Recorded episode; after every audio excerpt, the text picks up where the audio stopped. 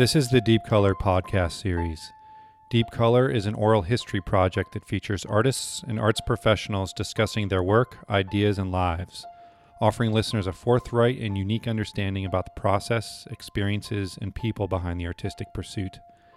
My name is Joseph Hart. I produce and facilitate this series. These recordings are casual, long form, and unscripted. Deep Color is independently produced and a free resource for listeners. Help support Deep Color during our first ever fall winter fundraiser. We are producing and selling a limited number of t shirts featuring artwork by episode 38 contributor Maia Ruth Lee. The shirt features an image of Maia's labyrinth steel glyph chart, which was included in the 2019 Whitney Biennial. The image holds a wonderful range of visual information, from poetic text to sharp graphics and photos of Maia's sculptures.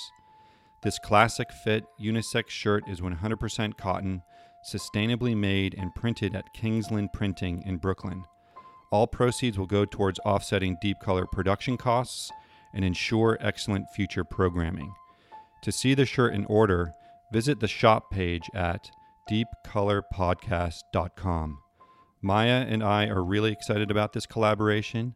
We hope that you'll show support by placing an order today. This episode profiles Erin M. Riley. Erin is a textile artist that makes large scale, hand woven tapestries that feature representational imagery, usually based on personal photographs, screen captures, or images she finds online. Her tapestries often depict intimate scenes, or still life arrangements that include items like rolls of cash, sex toys, flowers, and drug paraphernalia. Other works are carefully cropped self portraits that transform her body into landscape, her tattoos into gesture. The work is incredibly well crafted and revelatory and confronts ideas connected to addiction, the body, identity, and processing trauma.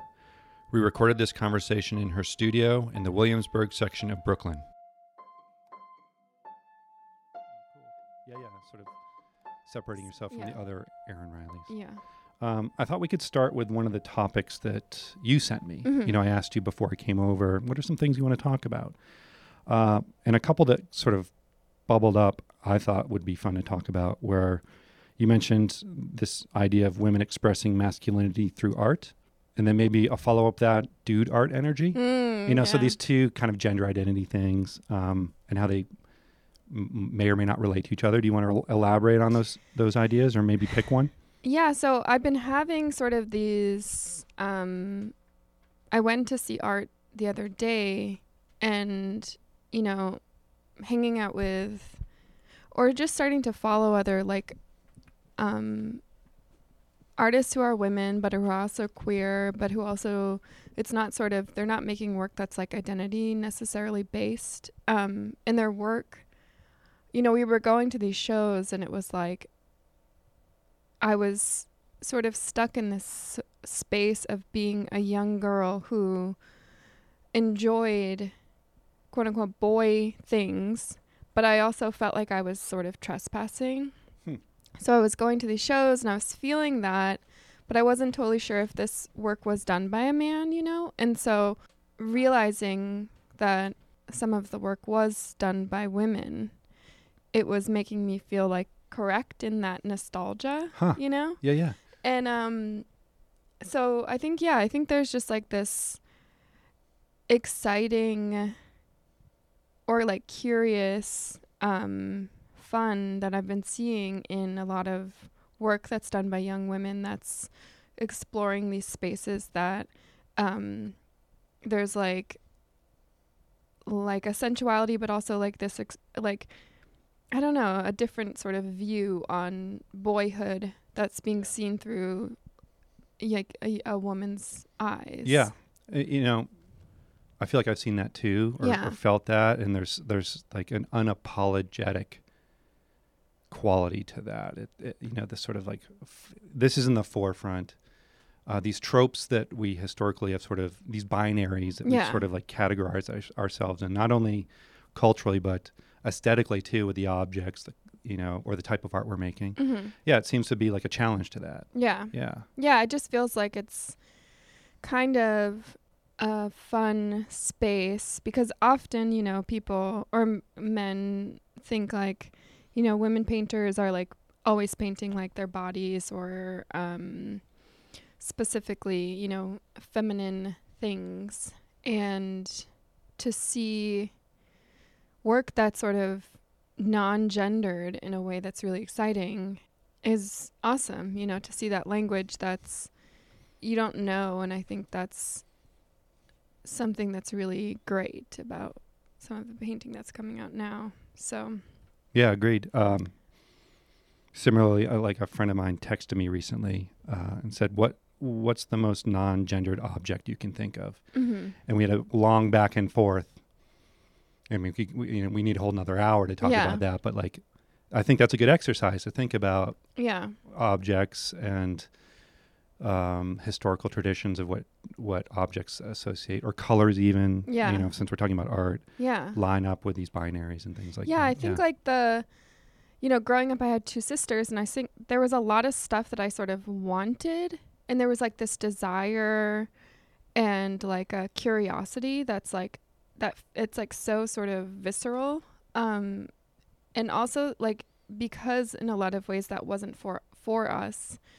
It was like unrequited, and so you, in order to explore those things, you had to sort of you know, um, sneak. And so there's like this like Ah, yeah. fun, like childlike thing about exploring boy things or um, things that weren't necessarily like in the in the girl aisle of Toys R Us or whatever. And like, so I think there's this fun aspect to.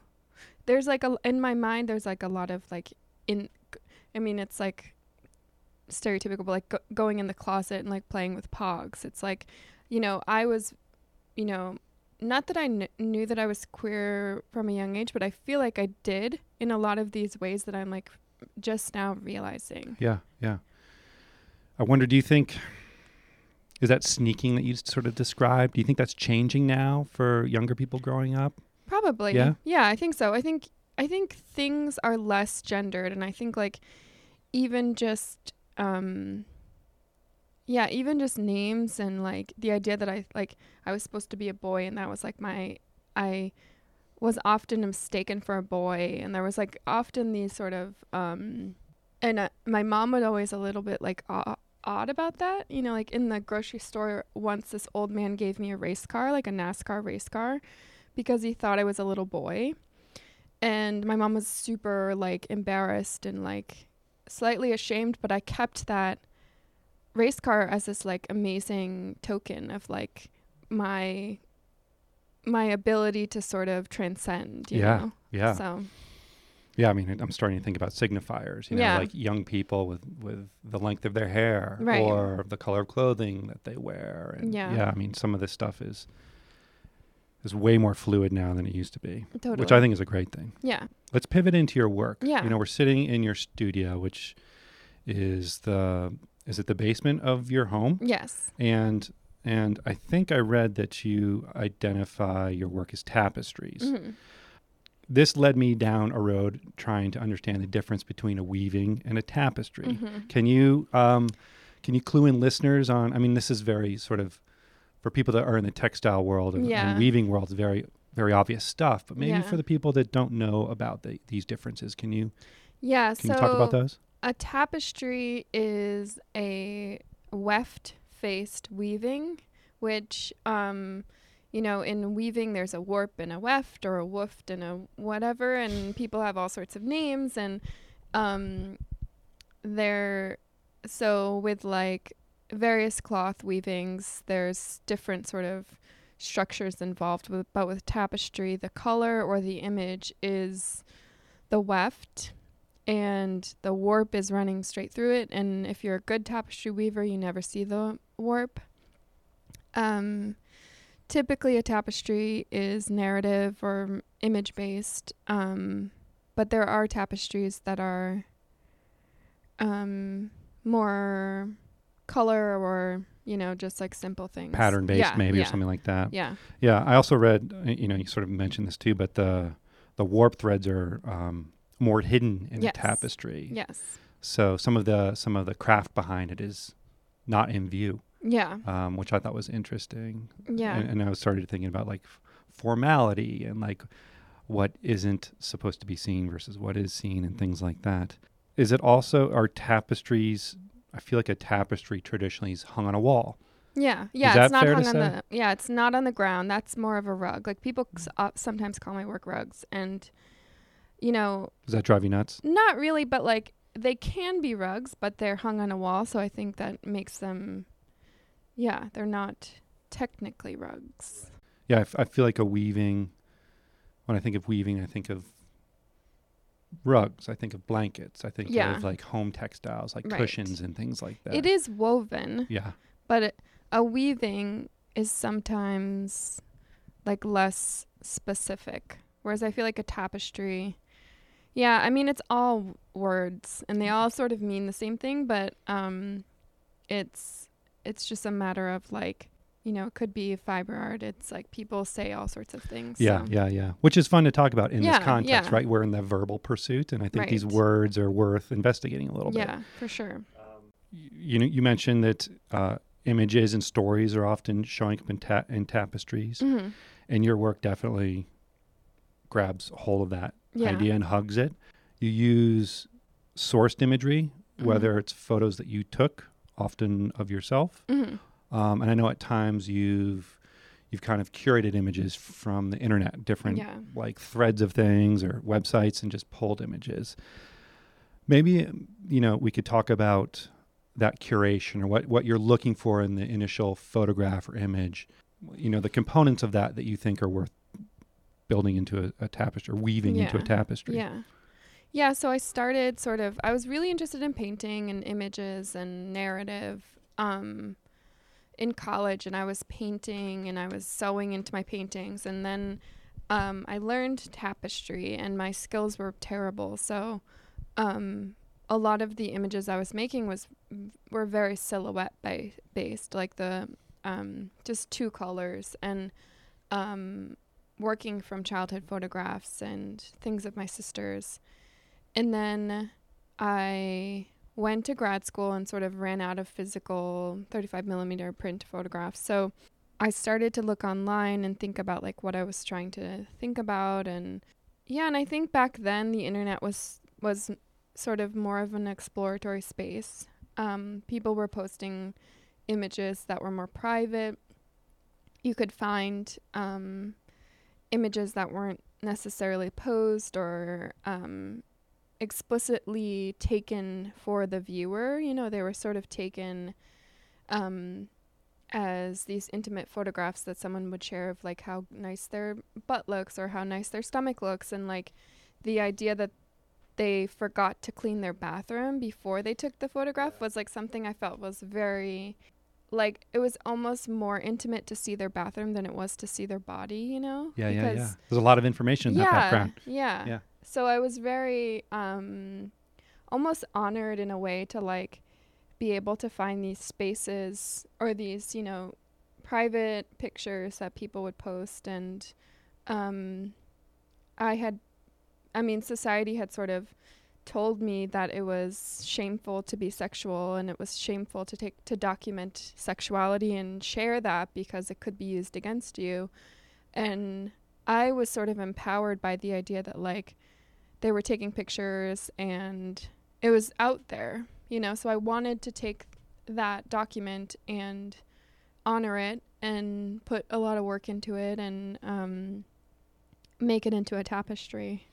So, and I was also thinking, you know, about like the selfie, about how like interesting it is to sort of just that the idea of the self portrait, you know, like like reflecting yourself back just as like a um, project, you yeah, know. yeah. And I think like selfies back then were a little bit like flippant and even still today, but I think there's something so human about wanting to tell the world you're you exist and you have a body and you um are alive and hello, Yeah. you know. Yeah, yeah, yeah. And so I think like for me I felt less lonely seeing these people also putting that out there. yeah. So That's well said. Yeah, I never thought of a selfie as a greeting of some sort. yeah. Yeah. I mean, they're definitely it's an engagement, yeah. um, but never I've never thought of it as a greeting. I like that. Um, maybe I'll take a second to describe some of the works that I'm seeing in your Okay. studio and some of the imagery because I think some of the imagery you have up, I would say, is consistent with what I've seen of yours for the past four or five years. Yeah. Um, so it's what look like uh, uh, pictures you've taken of yourself in, in various stages of undressing. Yeah. Car, like the the aftermath of of a car crash or something like this. Some Yeah. mangled uh, metal that used to be a car at some point. This one we talked about before we turned the mics on is is a, a flower that you grew up around. Mhm. um, Lady slipper. a lady slipper uh, out on Cape Cod in Mhm. Massachusetts. There's works over there that have text in them. They look like a section of notebook or diary. Another piece looks like a police report hmm and has that kind of really awful fax uh, font Mhm. with with like some shitty handwriting by a cop hmm and like check marks and things like that. You know, I think of body as landscape with some of your works Yep. that include your body. Um, I think of embellishment and changing the body with the tattoos that you're uh, inclu- that you've got on your you've, you've put on yourself, but also are translating in your artwork. hmm Some of these images are sexualized and have like a masturbation suggestion in them. Mhm. Um, so there's there's something quite revelatory and personal about the image, particularly of the images that feature your body. hmm Um, and I can tie that back to this idea of a selfie, letting people know that you're a person and have Yeah. a body, which is interesting.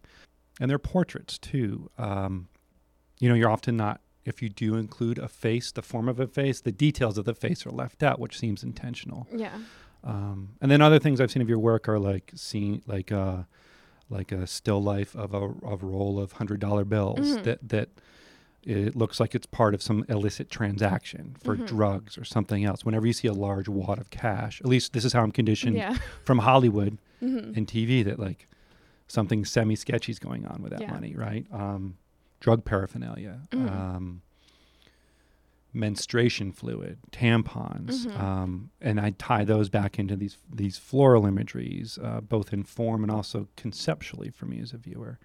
Am I overlooking anything? Did I miss anything important? I mean, there's you you deal with a lot of images and Yeah. a lot of like um, pretty pretty powerful topics and subjects. Uh, I Mhm. want to make sure I didn't forget something. No, I think you covered them all.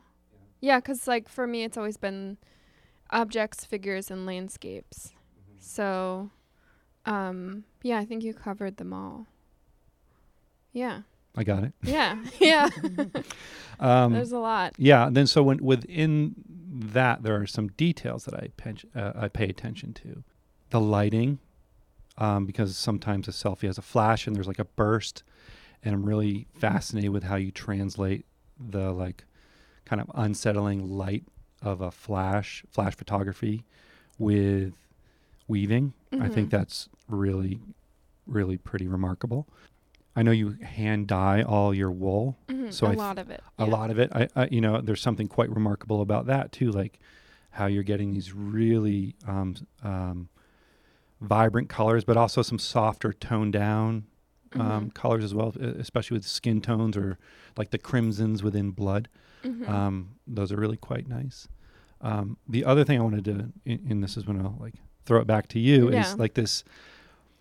I see a really interesting connection between the pixelation of a digital image, whether it's one that you're taking with your your camera phone or pulling off the internet, maybe the resolution is off, and how the material that you're using really welcomes that pixelation and how you're able to kind of tinker and play with that with how weaving works as a as a technique. Can you talk about that exchange between a pixelated image or or an image made of pixels and lines and the lines Mhm. in your weaving?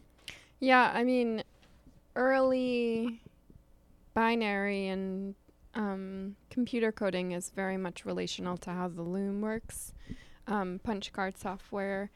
Um, so, yeah, my looms are set at eight ends per inch or six ends per inch. So, technically, they're um, six or eight pixels wide per inch. Um, but there is a variation going up so because the yarn is so thick um so yeah i think for me you know preparing an image in the beginning, there was a lot of loss. You lose details, or you sort of have to accept this, these sort of steps, you know, um, of the weaving. And so in the beginning, it felt a little bit like I was losing. And there was a lot of um, decisions I had to make to, to take out detail. And the more I work and the more I sort of get better at this, I'm able to work with the process and um, add detail or sort of work with within the structure of the loom. So there is, there always will be a fuzziness to some of my lines, um, or sort of like a pixelation to some of my edges, but um, I've really kind of enjoyed telling the viewer that like a straight vertical line will always tell you that it's woven. It'll never be perfectly straight. Um, and I think there's something special about that. You know, like there are ways to hide that that sort of weaving language, but to me, I really like I really like sort of embracing it and accepting the flaws of the medium. Yeah, yeah, yeah. We could go back into the idea of you know the the, the major and minor failures that happen throughout Mhm. a process and how you kind of accept and surrender to those and then recover Right. within the work and they're there um, yeah that evidence is nice to see Yeah. maybe we could talk about some of the ideas in your work i know some of the subjects are identity um, addiction um, there's something about the self and being revelatory and also this this thing maybe going back in back back into like you know figuring out identity as a young kid or or the like the signifiers of those things and what what is supposed to happen only in the bathroom Mhm. and by yourself and you Mhm. don't share that with anyone right. can you talk about some of these subjects and how they manifest in the work Yeah, I think um, in a lot of ways, like my work was always sort of this way to deal with stuff, and um, so I was. So in a lot of ways, my work, ref- the work I'm making, reflects sort of what's happening or um, what has happened, and uh, and often at a delay because I'm like often not emotionally ready to talk about addiction when things are you know flaring. So um, it's I think about it. I sort of collect images.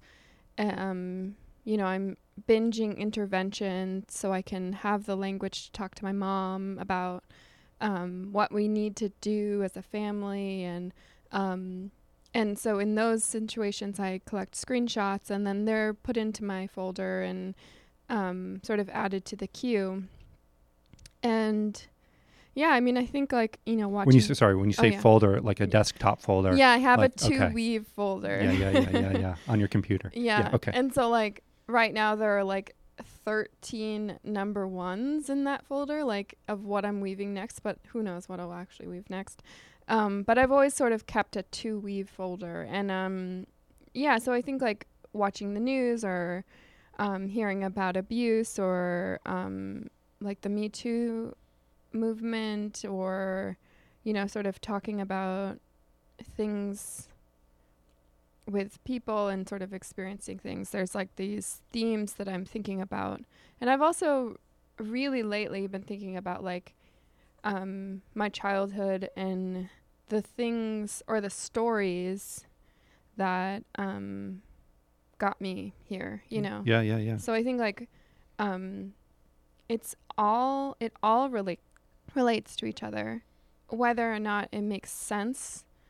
But I think like my work has always been that way. It's always been I just make stuff and then then I figure it out, you know, like then I see it in a group and it starts to make sense. Like 6 months later the work will make sense. And I think like um you know, in school you're so focused on like why did I make this piece?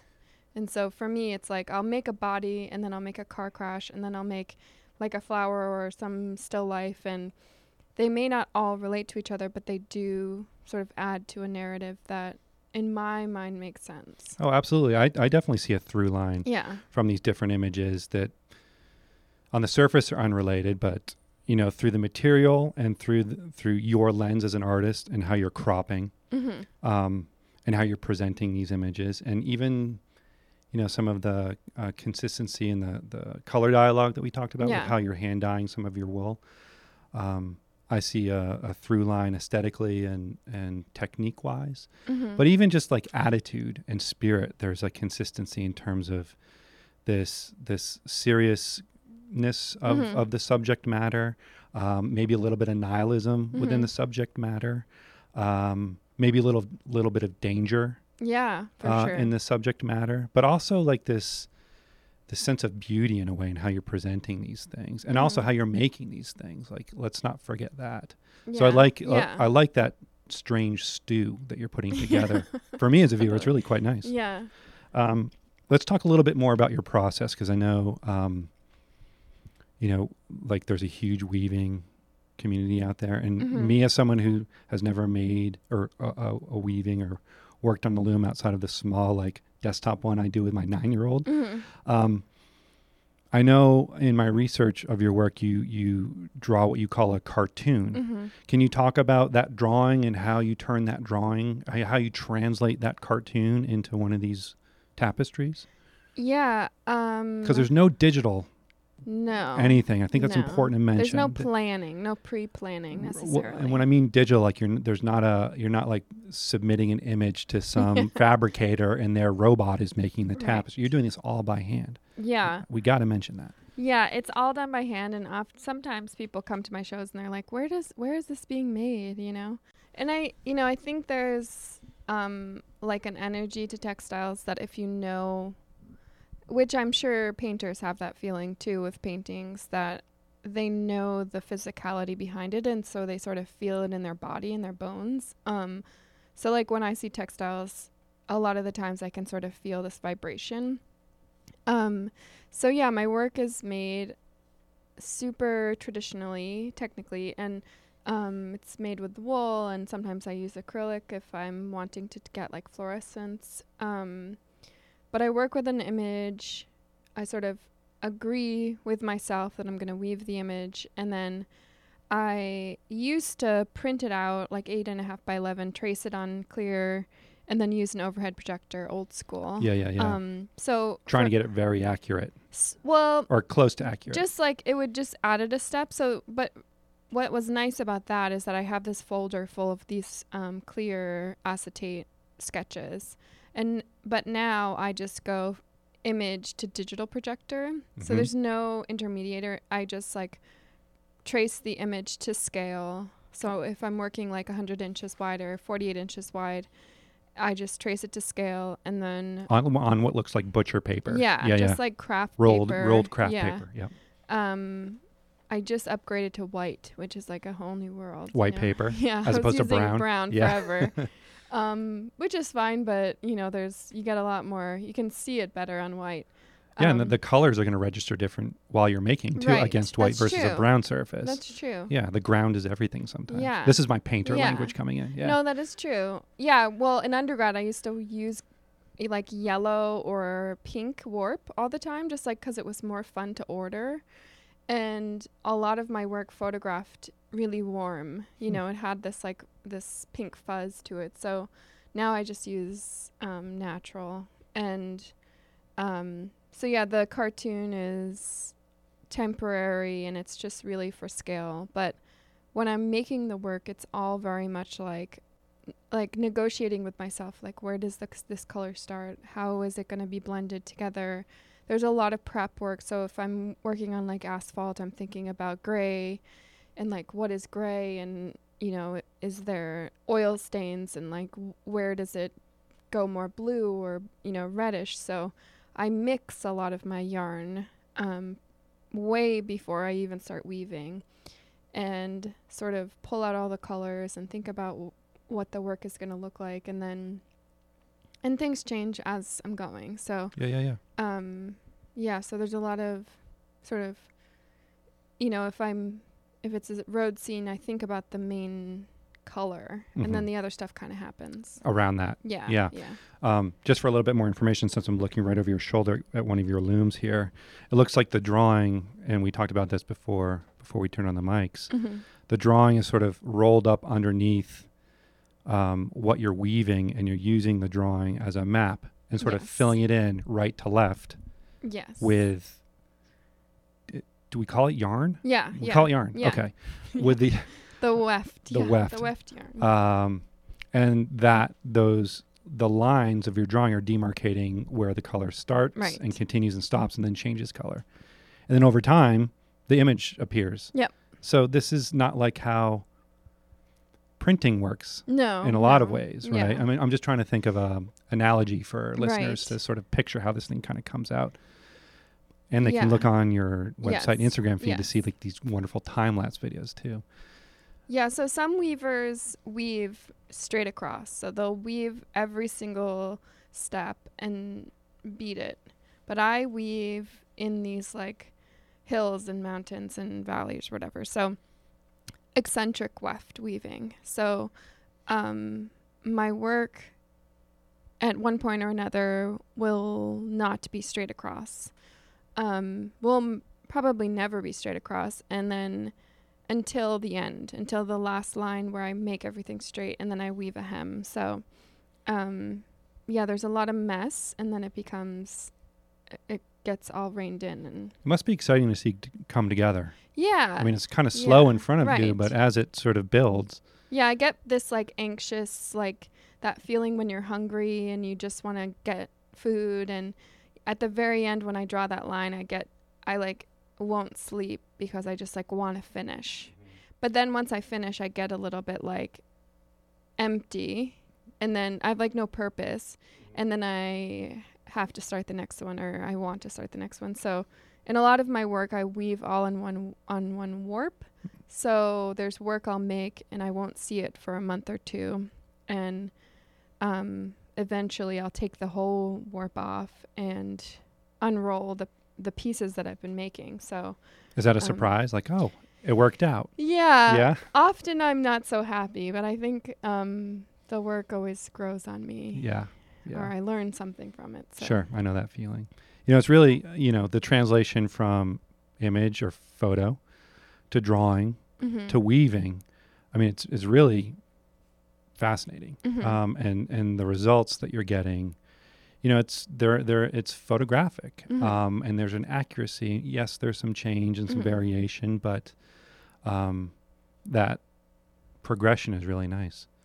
Do you know what they're going to look like before you start them? Not necessarily. I think I know like if I know it's a good tracing, like if I know the outline is good, that's how I used to sort of judge if I wanted to weave something was I would trace it and if I liked that outline, I could tell I would like the tapestry. But now I can sort of tell if the image is simple enough that it can like translate well. So yeah. Yeah. Uh, I imagine, you know, I've talked, I've, I've spoken with other people that work with textiles, and uh, something that comes up is this idea of ritual. Mhm. Um, and I imagine that sort of has a place in your practice, this repeated motion, Yeah. this investment in labor and time. These take you incredible amounts of time to realize. Mhm. Can you talk about this act, physical action as ritual and maybe some of the things that occupy your mind while you're going going through this this epic journey to to make one of these? Yeah. Um yeah, I think there's a lot of like um obsession and repetitiveness and also that like physicality in the body. So you're you're I'm using my feet and my arms and there is this like whole bodily engagement um and often the mind is the most is the thing you have to fight against because you're you're physically able to sit there and do it, but sometimes if you're distracted, that's the struggle. So I try to make sure I have everything that I'm about to weave, and then I can just sort of sit there and not have to get up and change. Um, but yeah, I think there's like this readiness that I've gotten used to, sort of having to have all my things and um, not be so mentally distracted um yeah it just gets you just get used to that yeah, focus is huge. yeah yeah and i don't know that i necessarily do anything I, I do know that there are things i do when i'm not focused, you know? Like there's prep that I do that I tell myself, "Oh, this is productive," but it's mostly because I'm not ready to weave yet and like I need to sort of get I need to wake up or I need to um have that drama in my head quickly for a couple hours and or watch it or watch a show that I really want to watch with my eyes and not with my ears. Right.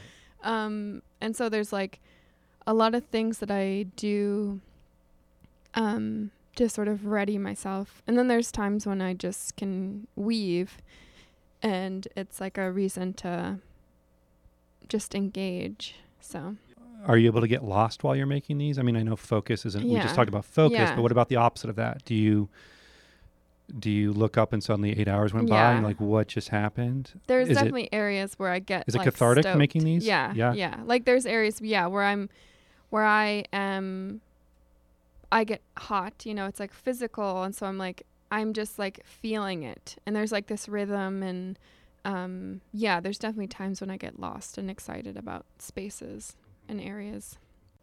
You know, maybe we could do a little bit of biography. Okay. Uh, we, we we connected earlier. We we both realized we're from New England. I'm from New Hampshire. mm-hmm. You're from Massachusetts, uh, specifically Cape Cod. Cape Cod. Um, do you remember what your introduction to art was as a kid growing up on Cape Cod? Like, what was the first thing that sort of presented itself as art to you, or someone showed you, like, this is art? Yeah. I was actually thinking about this recently with a friend who sort of said they grew up with no art. And um, I was sort of the same way. But uh, I was ref- like thinking about how like my mom would stencil our bedrooms, or there was like this idea that we could choose our room color. There was like, there were these subtle, um, creative. You know, we would buy the furniture that was just raw pine, and we could decorate it. So I think there was a creative um there were creative elements but i necess- i didn't like you know like being irish catholic and being tough you know and there was not really like a lot of expression. Expression wasn't a thing that was valued um in any way. Um so the idea that you would make things to say something was not something we talked about or um, that was encouraged that sensitivity. So I think um, learning about art was in high school, and um, having like I had a, a really cool art teacher, a couple art teachers. You know, I distinctly remember asking in freshman year what phallic meant and sort of having to have that embarrassment during the Sa- Salvador Dali um, lecture and um, just sort of starting to understand like you know sexuality in art or um, what's possible. Know and i always kept a diary and i o- there was a moment when the diary was read by my mother. So um, when i was young when i was like in middle school i stopped keeping a diary and i started making collages and i started keeping a sketch journal. So um, and i started talking in code and I started cre- having these sort of creative ways to talk about my sexuality or my experiences without naming my experiences Oh, as a as a form of privacy. you had code words for it. Yeah. Oh, yeah. interesting.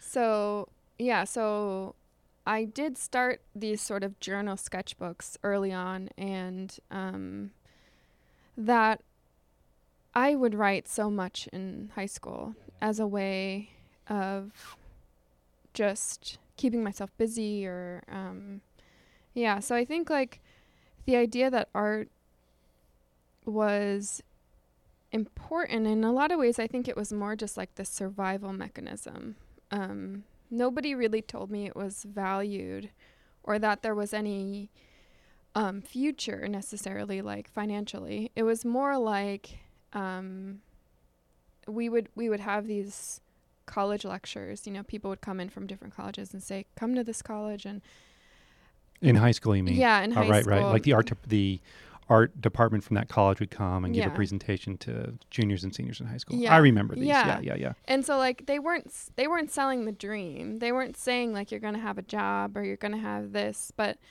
it was basically saying to a bunch of kids who you know are either going to work at restaurants every summer and work um, crappy job through the winter it's that there are other things in the world. And I think like for me, I never went to art school with any idea that I would survive, but I went to art school th- thinking that I could have I could have something that was for me and that um yeah, I think I don't know I don't think I would have gone to school if it wasn't for those those lectures because I don't no one else was telling me college was important or that like college was a thing that you could have. Yeah. You know, or that was had any value. Um so I, I, I can identify with that someone who grew up in a small town. yeah. I mean, there was art in our home. The idea of mm, chasing or pursuing a career as an artist or professionalizing myself was mostly abstract at that yeah, age. yeah. And to be honest, still kind of Yeah. is. yeah. but uh, uh, yeah, I mean, those high school years are important with like the the inputs you get. These people that are coming to talk about the Savannah Right, art right. school or um, mass art Yeah. or whatever. Yeah. You know, um, those are huge. Yeah. I'm glad that they exist. Yeah, same. Um, I thought you know we could do a little fun exercise here. Okay. And this is continuing the thread of biography Okay. and Cape Cod specifically. Okay, cool. I wanted to to to ask some multiple choice questions about Cape Cod. Okay, great. Um, again, these are kind of fun. Um, question one: What's the best slash worst song about Cape Cod? Oh God. Is it? I- I'm just going to give you a few choices. Okay. Is it A, "Rock and Roll Band" by Boston? Do you know that song? Yes, totally. Dancing in the street yeah, of playing in a rock and roll. Yeah, yeah. yeah. I Hate Tourists by the Freeze, which is a punk band yes, from the I 80s know. from Cape Cod. Yeah, yeah. Um, or Cape Cod Kwassa Kwassa by Vampire Weekend. What's the worst? Best slash best. worst. So I'll let you choose if but it's I the feel best like or isn't worst. there um the Pina Coladas song? By Jimmy Buffett. Yeah, isn't that about on Cape Cod? No, maybe not. Mm, it just plays on every It's on American beach. everything, yeah. Um, I think probably the first one, Boston. Is uh, is the best or the worst? I don't, I don't know. Yeah. It sort of goes back and forth, doesn't Yeah. it? Yeah. Yeah. There's a there's a few that are like talking about Main Street. Yeah, there's. It's all. It's all. Yeah. Yeah. It's kind of a genre in Yeah, itself. yeah. yeah, yeah, yeah. Okay, question two. Which bridge would you rather drive on during the 4th of July holiday? The Bourne Bridge? A, the Bourne Bridge. Yeah. B, the Sagamore Bridge. Or C, something my brother once said, fuck that shit, I ain't going to the Cape on the 4th. I um well, as somebody who loved driving in rotaries and could kill a rotary from a very young age, um I really enjoyed the Sagamore Bridge, but I worked at a fish and chips place, so there was no way I wasn't working on the 4th of July. Right, right, Yeah. right. Yeah, that was a little like salute to the traffic, hol- holiday Yeah. summer traffic on Cape Cod and the bridges. um, last question. Which of these stories are false? Hmm. A. Actor Marlon Brando auditioned for A Streetcar Named Desire at Tennessee Williams' summer home in Provincetown. B. Figure skater Nancy Kerrigan trained in Dennis, which is a town on Cape Cod. Mhm. That's true. I know that's true. Or C. Football player Tom Brady has a ceramic studio in Truro. I feel like that one's false. you are correct. okay. yeah. Tom Brady does not, as far as I know, does not have a ceramic I- studio in I Truro. think Leonardo DiCaprio is doing ceramics. Is he? I feel like I don't know if Tom Brady's in it with him. Probably. They're all Maybe. probably hanging out. Yeah, right. Somewhere. Being kind of ding dongs together. Yeah. Edward Hopper did have a painting Yeah. studio in Truro. That's Yeah. pretty public knowledge. Anyways, Yeah. I thought that would be fun. Yeah, the Cape is a really interesting. I mean, I Provincetown has you know the big residencies, and there's so much history about the Cape. Mm-hmm. It's cool.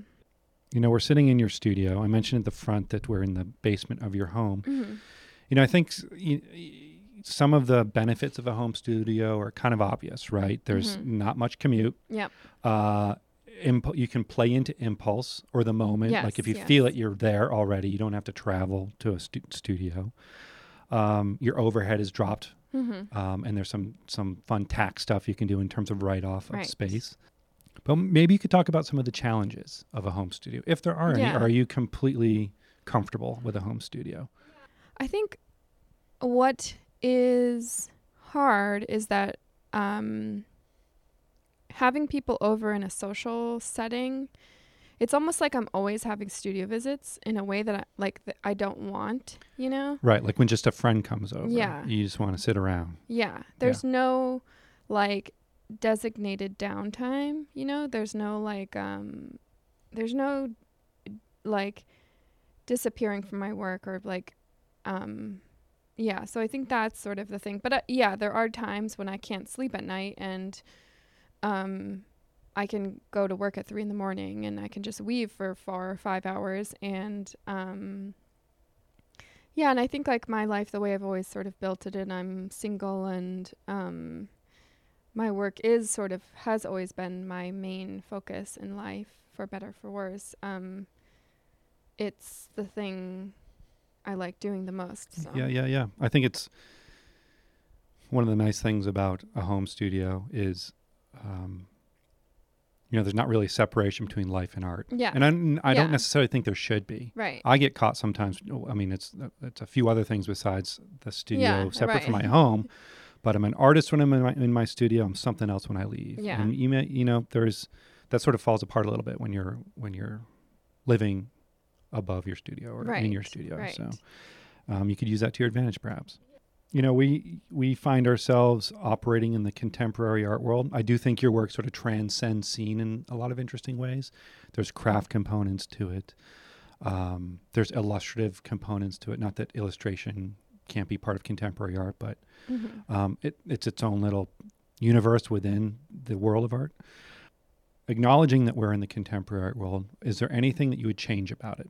Well, I think there's like a um like commodifying trauma without actually talking about trauma in a productive way. There's like um there's a lot of like underlying issues that um people talk about without talking about, you know. I think um my work, you know, dealing with addiction or um it's cool that like Nan has been Nan Goldin has been talking so much about opioids and but it still feels like that's ostracized or talking about sexuality it puts you in a box you know i think there's like or identity or race or um gender like there's often people want to label things or like make things as small as they can be and i S- simplified. in a way. simplify right Yeah. exactly so i think like Which is a disservice, I think. yeah Because these things are yeah, complex. yeah Yeah. because i think like so much about the art world is that it's all happening at once we're all sort of are you know like currently a lot of the work is happening at once and so what does that say about it each other it doesn't just because work looks different doesn't mean it's not related in any way and that it doesn't have a lot of similarities.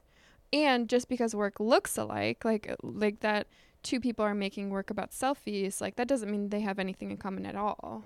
So i think like there's um uh sort of oh people don't take the time to really like think about the work in a way that's really sensitive and like considering why artists make the work. Hmm and I I'm guilty of that too. I think sometimes you know I see a piece and I don't necessarily get it, but then I um, spend time looking at that artist's work or their Instagram or the the processes behind it or the failures behind it, and I start to really um, respect and understand how it got there. Yeah, that's that's well said. Spending time with the work. Yeah, yeah, and having some patience and not dismissing it right away. Right. I wonder sometimes if you know the uh, c- contemporary life is nudging us towards this this sort of this quick pace Quickness, yeah. and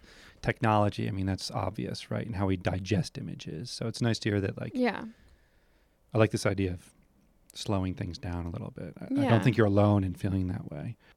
Do you feel differently about your work in here versus when it leaves here, like in a gallery or something? Mm. Is there does it change in a way for you at all?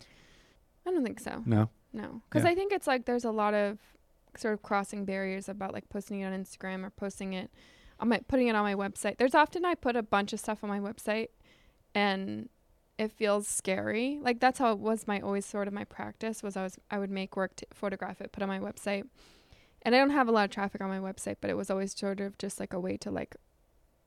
It was finalized and sort of inventoried and um that fear of the work i often have fear of my work but um it's mediated by these sort of pulses out into the world and i'm a, i'm sort of able to um just assume that people have seen it even if they haven't seen it and therefore they've sort of judged it or you know dismissed it and it's already happened and i don't have to worry about it Yeah, yeah. I mean, we're talking about audience here, right? Yeah, Because yeah. in here, yeah it's an audience of one, and, Right, and me or right. whoever else is coming in here. yeah When it leaves here, you post it. yeah Now it's it's out there, Right. And there's some vulnerability that comes with that. Yeah. And you know, it's it's we're not saving lives, and it's not you know humanitarian work, but there's Right. some courageousness and bravery that comes with putting something that you spent hundreds of hours on, and Mhm. it's like this a monument to an experience, yeah sure or uh, uh, like a like a piece of a, a private story that you're sharing, yeah and you're putting it out there, and I think that takes some bravery. So, I, like, I, I want to mention that real quick. yeah yeah i've been often well lately i've been wanting to sort of write write more because i think um i have a lot to say. And so i think there's this making the work but then also not knowing having the words yet.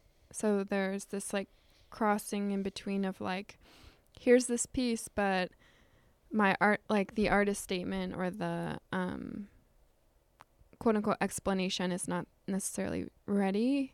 And i think um so there has been a sort of slowness recently about putting work out because i have been really exploring what it actually means and like what why i'm making the work i'm making. So um but i think yeah like having having a built-in um sort of system of people seeing the work and feeling those feelings of rejection or um where normally you would only have that in an application process or like a um a curator or just being ignored simply um choosing to put the work out there and engage or sort of ask for approval or disapproval um allows you to soften that and i think art school helps with that too Yeah, you know it's like yeah. you're constantly being told by your peers that you're like boring or like redundant or and I think Derivative. yeah, Yeah. yeah, like this reminds me of so and so and I think there's something so great about art school that um as much as it hurts like I think there's something so good about being resilient in those early ages and like learning that toughness and like having to prove or having like I think on my last day of grad school I realized that like I was fighting with myself in a room full of people. And it was like their job to to help me fight with myself and that like in the long run I just had to say I wanted to do this stuff and I didn't actually need to have a paragraph of why um so yeah I think there's like this the struggle and wanting to be wanting to have the words but often not having the words Yeah, I'll back that. I Yeah. mean, I, I really do believe al- also in making something, and even if you don't have, you know, the little like elevator pitch Yeah. for it or the artist statement or the blurb ready, yeah it, that doesn't matter. I think making a thing and sharing it if you want to is Right. is enough. Yeah. and and we can our brains can catch up with our hands yeah later. yeah Uh, or not sharing it you or know not keeping sharing it, it, right. keeping it private yeah, yeah, and allowing it to make sense a year from now or six months from now because often the work needs some time and needs another piece to tell you why you made that piece. yeah, yeah. Or changing what Yeah, it means Yeah. a year from now. Yeah, I mean, that's sure. our right as the maker and as the artist. Yeah. I think that's important to remember too. Yeah. You know, I often think about this, this pursuit of art and a life in the art and trying to earn a living in art and blending those two things together, sort of what we've been talking about this last little bit. And I ask myself what I'm chasing. What am I after? What's the end goal? Right. Or, or what's the motivator? Um, is it to make uh, the next piece stronger than the last one I made, or is it something else? Is it fame and fortune? I've, I've sort of gotten. I'm old enough now where those those aren't the attractive bits anymore. Mm-hmm. But I'm wondering if it feels like a chase for you, and when you're satisfied as an artist, and when you're happy as an artist, or is it something else? Yeah, that's an interesting thing because um for many years it was the survival thing. It was, you know, I have five student loan payments every month and I have to figure out how to do that puzzle of making my ends meet. And you know, as I get older, it's, you know, been 10 years of being out of grad school and I've paid off the little ones and I'm starting to pay off the big ones and it's like what do I want? Yeah, like if I if there is ever a future without student loans, what do I want from that future? And I don't know that I know that. Mhm. I don't know that I'm like I'm a little bit scared to even think about what I want because I may never have it, you know. So, um I think that everything is temporary. You know, I think we should never sort of any successes should be reveled in and appreciated, but it's not we aren't owed anything and I you know in life or anything. Um and I think like for me I've always just sort of been amazingly appreciative and um and responsible with my money. like I'm not like blowing it because it's going to keep coming, you know. I'm like I'm like making strategic decisions to pay off my credit cards because I may have to use them, you know, in a couple months. So I've always been very realistic about my goals or like my dreams, you know, like so yeah, I think I'm just going to keep making art until I have to get a job Yeah. you know Yeah, it's yeah. been it's been a couple years without a quote unquote job and um it's been good um there's hard times and good times and then yeah just enjoy it while it's good Sounds about right. What's the last great piece of culture that you experienced? Maybe it's a film or a Hmm. book you read. oh Does anything come come to mind? Well i just watched this movie uh, when i came back from frieze london called booksmart which is like this teenage like like high school movie. And it was like there was like there was a gay storyline like the tomboy was actually gay. And it was like i was my mind was being blown as like a 34 year old girl who grew up as a tomboy and like was slightly gay. And it was like i was sitting there just like going like my mind was being blown by the idea that this is what young queer people are seeing as a as a movie that's just a regular ass movie. And um i don't know th- if that's necessarily culture but oh and i went to scotland and looked at um tapestries at dovecot studios and climbed this sort of mountainish thing called arthur's peak. And it was kind of kind of just like an amazing strange experience before i went to london so It's great. Yeah. yeah I've seen Booksmart. It's great. Yeah, yeah. It's I mean it's Ugh, it's uh twists and turns it's funny. Yeah. The acting and writing the is music's good. great But you're right. It's like this. I mean, maybe we can we can bridge that all the way back to some of the stuff we're saying, talking about at Yeah. the beginning in terms of you don't have to be so secretive Yeah. about this stuff anymore, and it's normalized in a wonderful way. I mean, I Yeah. don't like that word normalized, yeah yeah but yeah um, it's pop. yeah Um, there are twists and turns where you Yeah. think like the cr- the the gay crush will just end up being a dead end but then there's like a twist that you're like you don't see and Mhm. you're like oh there's a happy ending for the gay kid and it's like what this never happened and the gay kid's not some bit side role. right right it's a main character She's the protagonist, right I believe. yeah it's a really Yeah. it's been kind of amazing to see how you know like euphoria and like i really enjoy pop culture as a way of ex- people sort of you know reality tv and like all of these things that people um show their experiences and how we can all sort of learn from each other's experiences Um, last question. mm-hmm. What's on the horizon? yeah More work? Something Yeah. else? Adventure? Yeah, I've been trying to travel more. Um, I never used to travel. I used to sort of get very anxious, so I've been try. I'm going to um, Berlin and Seoul um, coming up, and um, teaching in a couple years actually, which um, I don't teach very often, but um, it's a cool opportunity. And What type of class? it's a weaving class, Okay. um, tapestry class in North Carolina, Penland, um, TBD. So, um, yeah, it's it'll be cool. It's I'm always I always get very nervous teaching, but it's something that I really like to do. Um, and I'm getting better at it. Yeah. So, um, I'm trying to slowly but surely like find my that like not so nervous in front of people. Um yeah, and more work, making bigger work and I have a solo show at um PPOW in 2021, you know, so there's like a lot a lot going on but not necessarily right now. Right, right. So, You're busy in healthy ways, it sounds like. yes, yeah. exactly, yeah. Right. Well, Erin, I appreciate you inviting me over to your your space and your generosity in this conversation. It's been really great to speak more in depth about your work and learn about it. And you know, I should have mentioned this earlier, but you know, you're you're prolific. The amount of work that you make and the dedication here really comes through in the work, and it's really nice to see. So, thanks, for participating in this project. Yeah, thanks for having me.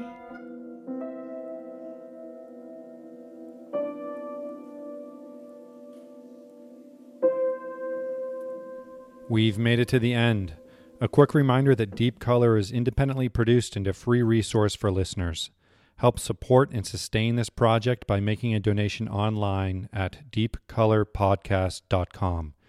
You can also learn more about each contributing artist, find links to their online portfolios, and access the archive of past recordings. Be sure to share this project within your community and subscribe and rate in Apple Podcasts, Google Play, Spotify, or Stitcher. Thanks for listening and check back soon for a new episode.